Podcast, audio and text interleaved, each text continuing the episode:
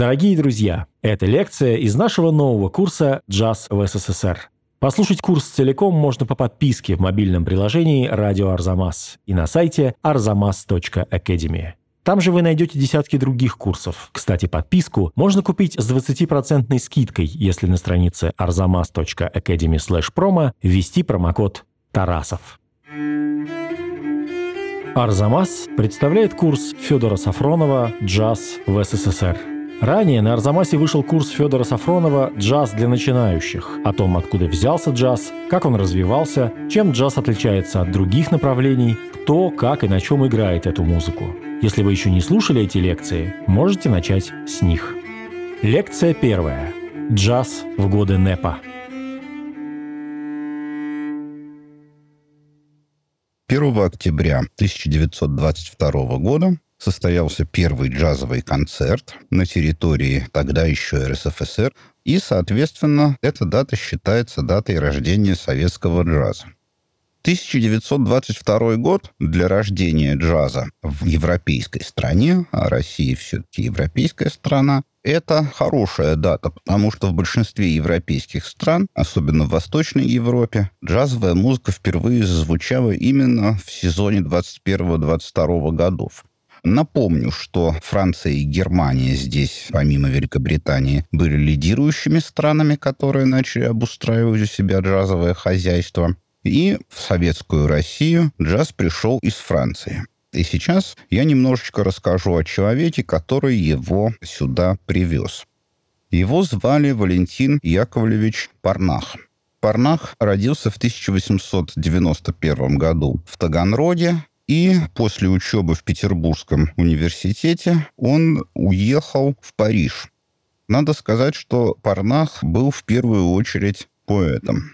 Его стихи, например, рекомендовал Блок. Парнах дружил с Мейерхольдом очень близко и, соответственно, поддерживал с ним контакты тогда, когда находился за границей. И в Париже он входил в так называемую палату поэтов. Было такое литературное объединение, и одновременно был довольно близок с дадаистами, потому что он, помимо того, что был поэтом, еще и был очень талантливым танцовщиком и хореографом. Он поставил свой эксцентрический танец под названием «Чудесная домашняя птица» и принял участие с этим эксцентрическим танцем в одном из салонов «Дада», который организовывали Франсис Пикабиа и Тристан Цара. Одновременно с этим в двадцать первом году в зале Трокадеро Парнах услышал американский джаз. Это были Луис Митчелл, Джаз Кингс.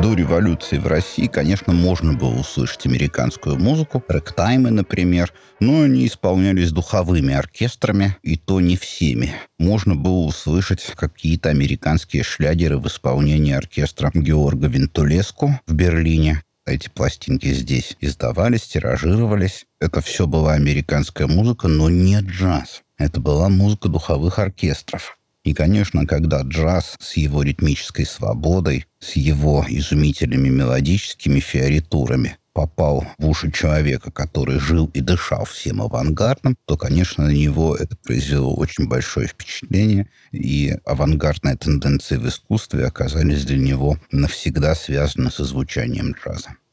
Он был настолько поражен новизной этой музыки, что ему захотелось это воспроизвести. Сначала он написал несколько статей о джазе, в которых в первую очередь обратил внимание на театральную сторону этого дела.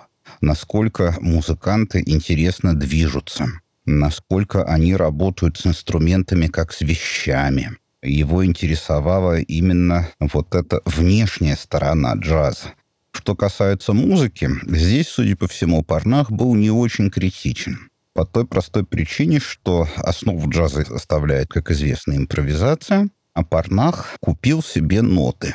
Какие ноты он купил? Дело в том, что в то время в Европе начали появляться так называемые партитурные библиотеки, где популярные пьесы американских композиторов Фокстроты, Шимми были обработаны достаточно примитивно с точки зрения настоящих джазовых ансамблей. И мы можем восстановить музыку, которую играл Валентин Парнах со своим джазом, если обратимся к печатным аранжировкам из этих самых партитурных библиотек, которые продавались в Париже в двадцать первом — двадцать втором годах. Так и было сделано, когда в две тысячи втором году музыка Валентина Парнаха была реконструирована в честь очередного юбилея первого джазового концерта. Надо сказать, что это производило впечатление типичного маленького псевдо-джазового оркестрика, который можно было услышать в ресторанах Германии, Франции, то, что было записано на пластинке. Собственно говоря, эта музыка как таковым джазом не являлась. Но, тем не менее, Парнах привез не только ноты, но привез и музыкальные инструменты, и особой гордостью Парнаха была ударная установка, как тогда было модно в Европе, с массой всяких эксцентрических инструментов типа флексотона, автомобильного сигнала и так далее.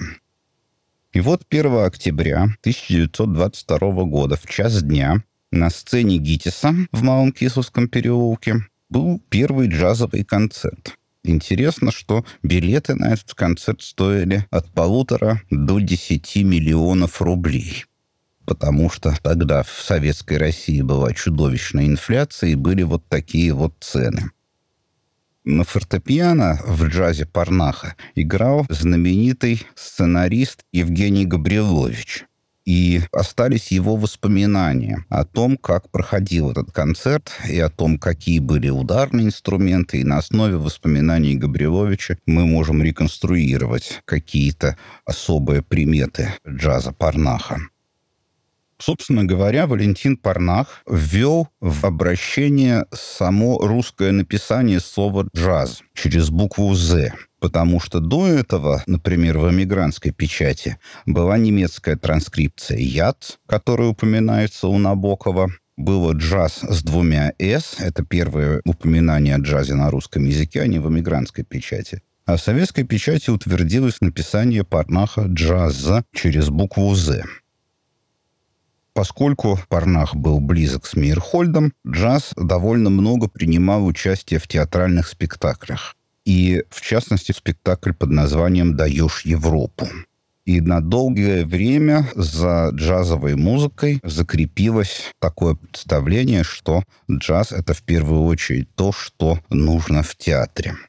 Во всяком случае, в массе всяких статей, где спорили о сущности джаза в конце двадцатых годов, именно подчеркиваю, что в театре джаз хорош, а вот, например, на эстраде он никому не нужен, потому что у него низкое художественное достоинство. Советская Россия была таким государством, где всякие новые культурные веяния распространялись достаточно медленно.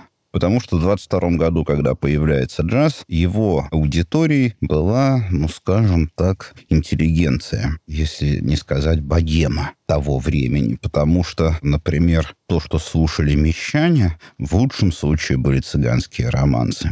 А так это была музыка пивных, в которой, например, принимал участие Шариков, у которого род занятий был игра на балалайке по трактирам. Вот, собственно говоря, эту игру на балалайке в трактирах и слушала основная масса. И до признания джаза массовой музыкой пройдет еще очень много времени. Если, например, в Германии джаз становится массовой музыкой очень быстро, то в Советской России это происходит медленно. И джаз с самого начала, связанный с авангардными направлениями в искусстве, становится уделом, в общем-то, энтузиастов-одиночек.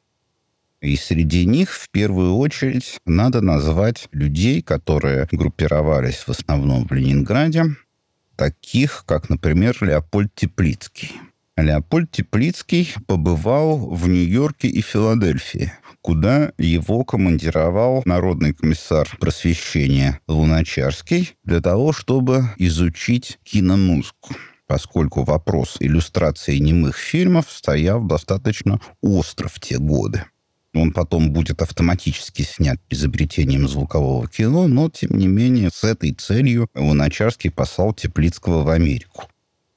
И вот Теплицкий из Америки привозит целую папку аранжировок, которые были сделаны для оркестра Пола Уайтмана. Я напоминаю, для тех, кто слушал наш курс «Джаз для начинающих», это был такой большой джазовый оркестр, который играл так называемый «свит-джаз», джаз для масс, если так можно выразиться. У него были достаточно сложные виртуозные аранжировки, полностью записанные нотами, в отличие от музыки чернокожих джаз-бендов. И вот эти аранжировки Леопольд Теплицкий привозит в Ленинград и создает концертный джазовый оркестр, джаз-банд, который начинает переигрывать репертуар Пола Уайтмана. Однако этот оркестр просуществовал недолго, по той причине, что слушатели не очень хорошо понимали, зачем это нужно. Те, кто принадлежал к числу любителей академической музыки, были шокированы джазовой эксцентрикой. Те, кто любил такие массовые жанры, как цыганский романс, были шокированы тем, что там никто не поет. Зачем нужны мелодии без пения? Было непонятно. И такой вот образцово-показательный джаз, созданный в двадцать шестом году, просуществовал всего год.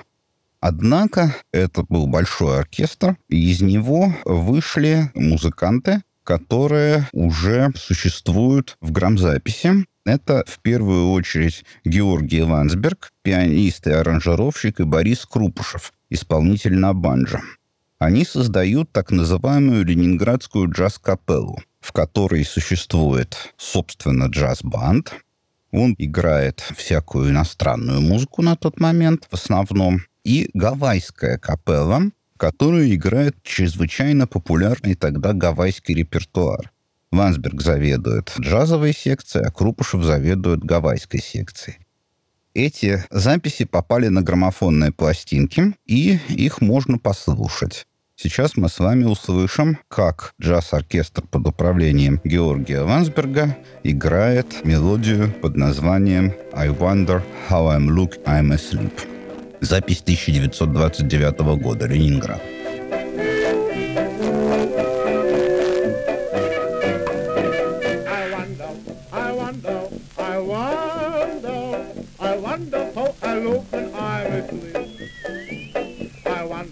I wonder, how do I look when I sleep, fair lady? Oh, tell me, oh, tell me, oh, tell me, just make me feel, tell me I was here. Oh, tell me, didn't you dream? I will never talk when dream. I'm wondering how I look when I'm asleep. А вот фрагмент записи ленинградской гавайской капеллы под управлением Бориса Крупышева, где тоже можно услышать пение на английском языке, поет замечательный ленинградский тромбонист Орест Кандат.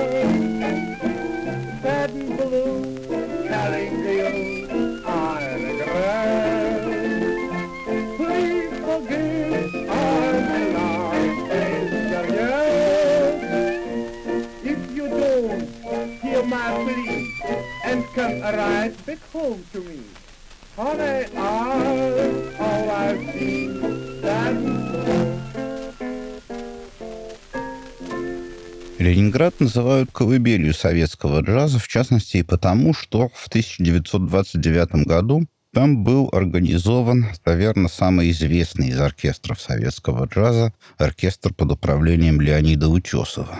Об этом следует сказать особо, потому что Леонид Утесов, как и многие другие музыканты своего времени, во время заграничной командировки был потрясен мастерством американского джазового коллектива и решил создать по образу и подобию свой.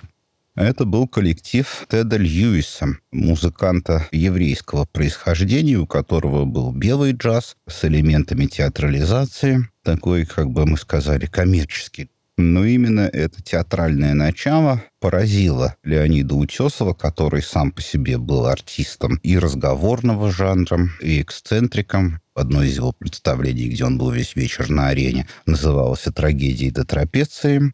И вот Утесов приступает в тысяча девятьсот двадцать девятом году к делу всей своей жизни – созданию театрализованного джаза. Делает он это в содружестве с трубачом Яковом Скоморовским, аранжировщиком Николаем Игнатьевым. Первая их пластинка записана восьмого января тысяча девятьсот тридцатого года. Это фокстрот под названием «Пока». Леонид Утесов принадлежит к числу знаменитых одесситов, которые играли очень большую роль в советской культуре двадцатых годов, так называемая «Южная школа». И вот интересно, что в том, что делал Леонид Утесов в джазе, очень сильны традиции одесской музыки, в частности, еврейского традиционного ансамбля «Клезмер». В поздние годы Утесов даже придумал такую музыкальную шутку «Джаз родился в Одессе» в середине девятнадцатого века, воспроизводя клезмерскую музыку и присоединяя к ней джазовый мотив «Some of these days». На самом деле в этой шутке есть доля правды. Оркестр Теда Льюиса, на который ориентировался Леонид Утесов, тоже очень серьезно заигрывал с клезмерскими мотивами, поскольку Тед Льюис, как и Леонид Утесов, был выходцем из еврейской среды, где эту музыку достаточно хорошо знали. И эта ориентация на Теда Льюиса была пронесена чуть ли не до начала сороковых годов, когда оркестр Леонида Утесова продолжал играть практически в манере конца двадцатых. Когда Утесов решил организовать свой джаз, он уже был зрелым артистом, который поработал и конферансье, и куплетистом, и эксцентриком, и снимался в кино в качестве актера, играл в театре. Его псевдоним Леонид Утесов, на самом деле он был Лазарь Вайсбейн, был взят им в тысяча девятьсот одиннадцатом году. И вот с таким опытом он приступает к созданию джаза, и с этого момента его жизнь становится жизнью джазового певца. Интересно, что первые джазовые грамзаписи показывают, что вокалисты джаза пели на английском языке, на языке подлинника. Подобно тому, как это происходило в шестидесятые годы, когда становился советский рок. Первые записи шестидесятых годов тоже сделаны на английском языке. И только Утесов первым из певцов советского джаза записывает на пластинку русский текст, несмотря на то, что это переведенный американский фокстрот под названием «Goodbye», он называется у Утесова «Пока». Пока, пока, уснуть не только, пока, пока, вы нас не забывайте.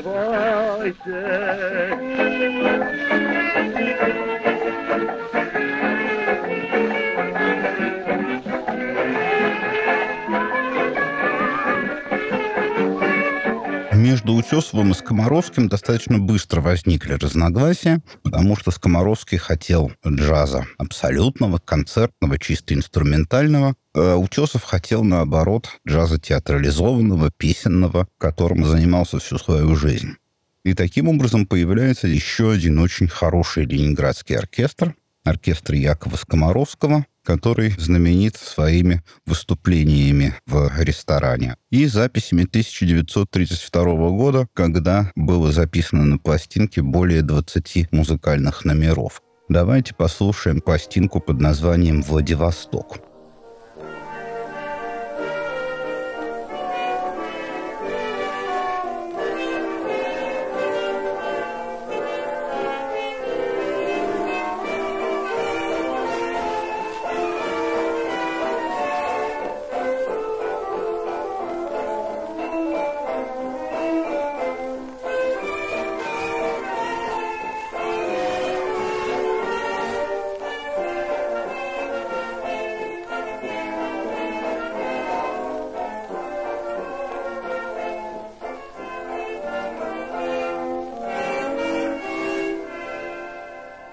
Интересно, что Яков Скоморовский и его аранжировщик, его брат, замечательный композитор Александр Скоморовский, выбирали в первую очередь немецкие джазовые пьесы и старались подражать немецкой манере аранжировки, а не американской.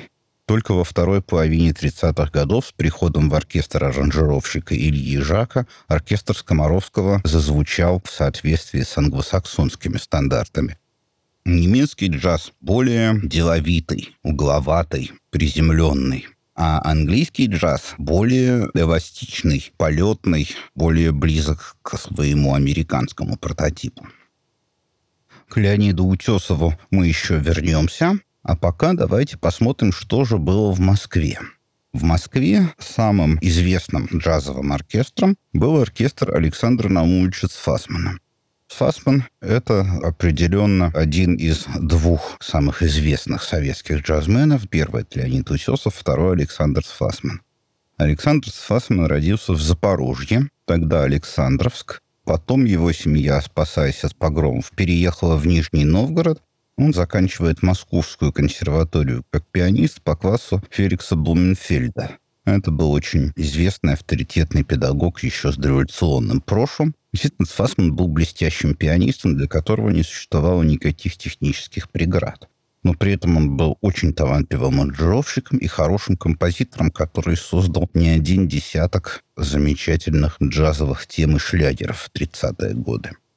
Джаз, которым стал руководить Цфасман в тысяча девятьсот двадцать седьмом году, назывался «Джаз Ассоциации московских авторов», в которую входили самые известные на тот момент композиторы массовой музыки. И это было такое авторское общество, которое ставило своей целью извлечение прибыли. Напоминаем, что это был НЭП. Оно распространяло по различным московским издательствам продукцию своих членов. И в конце концов, у Ассоциации московских авторов были деньги на то, чтобы собрать целый джазовый оркестр.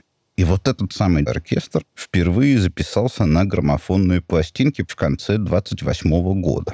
Пластинка с номером двенадцать, то есть, представляете себе, двенадцатая записанная пластинка, содержала фокстрот Винсента Юманса «Аллилуйя» из его ревью под названием «Свистать всех наверх», которое вышло на Бродвее годом раньше, в двадцать седьмом году. «Аллилуйя» у нас ассоциируется с Булгаковым, с романом «Мастер и Маргарита», где этот фокстрот танцует воробушек. Интересно, что вообще джаз Цфасмана попал в роман «Мастер и Маргарита» в виде обезьяньего джаза, который играет на балу у сатаны. На эстраде за тюльпанами, где играл оркестр короля вальсов, теперь бесновался обезьяний джаз. Громадная, в лохматых бакенбардах горилла с трубой в руке, тяжело приплясывая, дирижировала. В один ряд сидели орангутанги и дули в блестящие трубы. На плечах у них поместились веселые шимпанзе с гармониями. Два гамадрила в гривах, похожие на львиные, играли на роялях. И этих роялей не было слышно в громе и писке, и буханьях саксофонов, скрипок и барабанов в лапах гиббонов, мандрилов и мартышек. Вот такое гиперболизированное описание джаза мы видим на страницах романа «Мастер и Маргарита» Булгакова. Джаз Ассоциации московских авторов играл в саду «Эрмитаж», куда Булгаков вместе со своей женой Еленой Сергеевной частенько захаживали. Там Булгаков его и мог слышать. Итак, мы слушаем с вами самые первые записи оркестра Александра Цфасмана. Всего в тысяча девятьсот двадцать восьмом — двадцать девятом году Цфасман записал пять граммофонных пластинок. Давайте послушаем фокстрот Уолтера Дональдсона «That Certain Party». Интересно, что эта вещь выходила на пластинках под названием «Вау-вау». Почему «Вау-вау» уже никто не знает, но у нас довольно часто изменялись названия пьес, может быть, в связи с авторскими правами.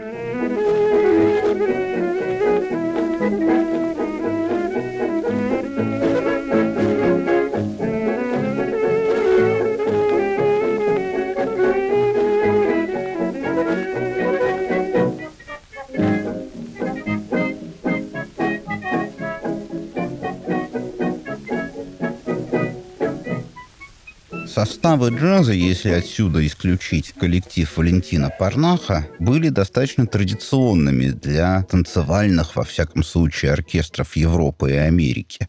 Аранжировки писались московскими и ленинградскими композиторами с оглядкой на аранжировки для мелодичных оркестров в Германии, Франции, Соединенных Штатах Америки. И в этом отношении ранний советский джаз был очень похож на ранний джаз всех остальных стран. В джазовом оркестре того времени было несколько саксофонов, две или три трубы, два или три тромбона и ритм-секция, в которую входило фортепиано, ударное, банджо и туба, которые впоследствии были заменены на более гибкие гитару и контрабас. Вы, наверное, обратили внимание на то, что все музыкальные иллюстрации, которые мы даем, это в первую очередь пьесы американских композиторов или немецких. Где же, спрашивается, все то наследие эпохи НЭПа, где шлягеры, которые писали Матвей Блантер, Даниил Покрас и другие композиторы, которые входили в ассоциацию московских авторов? Под их следы в джазе обнаруживаются в таком важном анклаве русской и отчасти советской музыкальной культуры, как Харбин. Харбин оказался, в отличие от других центров эмиграции, Берлина, Парижа, Нью-Йорка, таким местом, где происходила достаточно замкнутая музыкальная жизнь, и там был джаз, который оставил по себе достаточно много грамзаписей.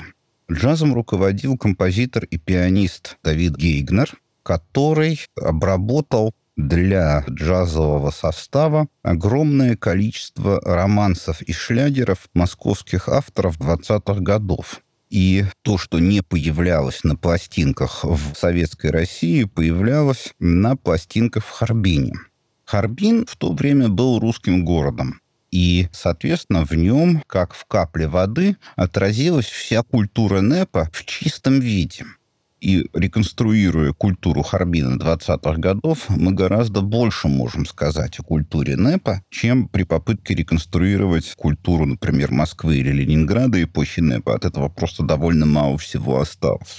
В частности, в Харбине была такая уникальная возможность услышать сочинения советских композиторов, которые писали фокстроты, массовые песни, цыганские романсы в исполнении, во-первых, джазового оркестра, а во-вторых, вообще все это осталось на грампластинках, потому что в Харбине работал филиал фирмы «Коламбия», звукозаписывающий, который достаточно регулярно записывал харбинских музыкантов. И джаз под управлением Гейгнера записал огромное количество пластинок с советской музыкой, но, тем не менее, звучащей на как бы эмигрантской территории. Интересно, что Эмиль Гейгнер, как и многие сотрудники ка вэ жэ дэ, Китайско-Восточная железная дорога, из Харбина вернулся в Советский Союз, руководил джазовым оркестром в Казани, даже написал музыку к фильму, но, как и многих других харбинцев, его репрессировали. Подобно поэтам и писателям, которые одновременно публиковались в советских издательствах и в эмигрантских какое-то время, в двадцатые годы, композиторы точно так же могли публиковаться и за границей, и на пластинках, и здесь, например, в нотах. И если уж говорить о Блантере, то надо отметить серию записей, которые были сделаны в Берлине оркестром под управлением Ефима Шахмейстера, который для русских эмигрантов записал целую серию сочинений Блантера в хорошей на тот момент джазовой обработке. Мы сейчас послушаем с вами один из таких примеров. Фокстрот под названием «Сейлинг», так значится в нотах этого произведения. Но у Гейгнера он имеет другое название «Играй, шарманка».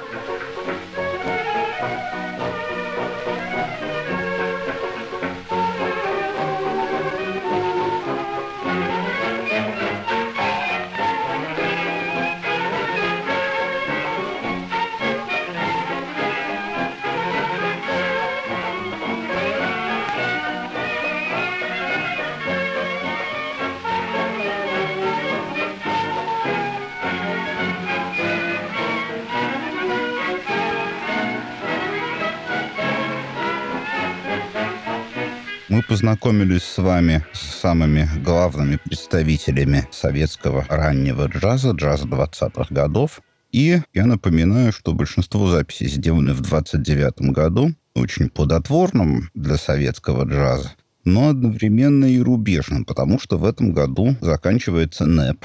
Происходит переворот в культурной политике, в частности музыкальной. К руководству музыкальной жизнью приходят представители так называемой Российской ассоциации пролетарских музыкантов, которые отрицают джаз как таковой.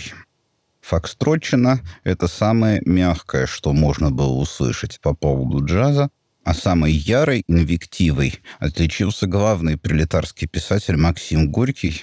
Дело в том, что Горький, раздосадованный тем, что ему мешают работать, написал свою знаменитую «Музыку толстых».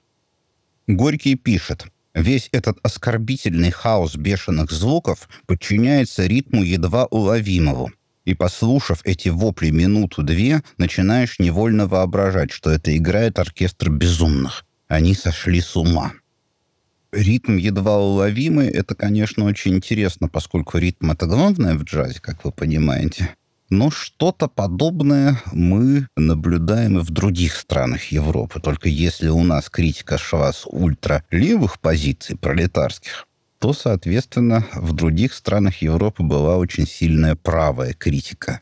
Ну, например, в фашистской Италии был такой композитор Пьетро Масканье, который был официальным композитором, так скажем, двора фашистского лидера Муссолини. Он писал, что джаз и как шествуют нога в ногу в деле развращения нашей молодежи. Так что на самом деле с запретами джаза везде обстояло примерно одинаково. В тысяча девятьсот тридцатом — тридцать первом годах джазовая активность резко снижается. Но не только в Советском Союзе у нас она снижается по определенным причинам, но и во всем мире. Потому что тысяча девятьсот тридцатый год – это год, когда свирепствовал экономический кризис, и выжить могли только большие оркестры, вроде оркестра Пола Уайтмана, а большинство традиционных джазовых ансамблей чернокожих в Америке распалось. Музыка больше не приносила такого дохода, как она приносила в ревущие двадцатые годы. Так что островное, скажем так, положение советского джаза на самом деле было не островным. Еще раз подчеркну, что все процессы в нем происходили синхронно. И после спада начала тридцатых годов советский джаз вновь возрождается, как и весь мировой джаз, только уже приобретает совершенно другое звучание. Об этом речь пойдет в следующей лекции.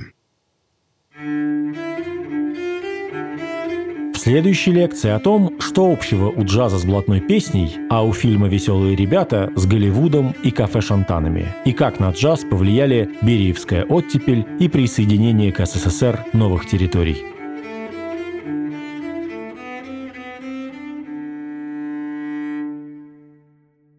Напоминаем вам, что курс целиком можно послушать в приложении «Радио Арзамас» и на сайте арзамас точка академи. И что если ввести промокод «Тарасов» на странице арзамас точка академи слэш промо, вы сможете подписаться на него с двадцатипроцентной скидкой.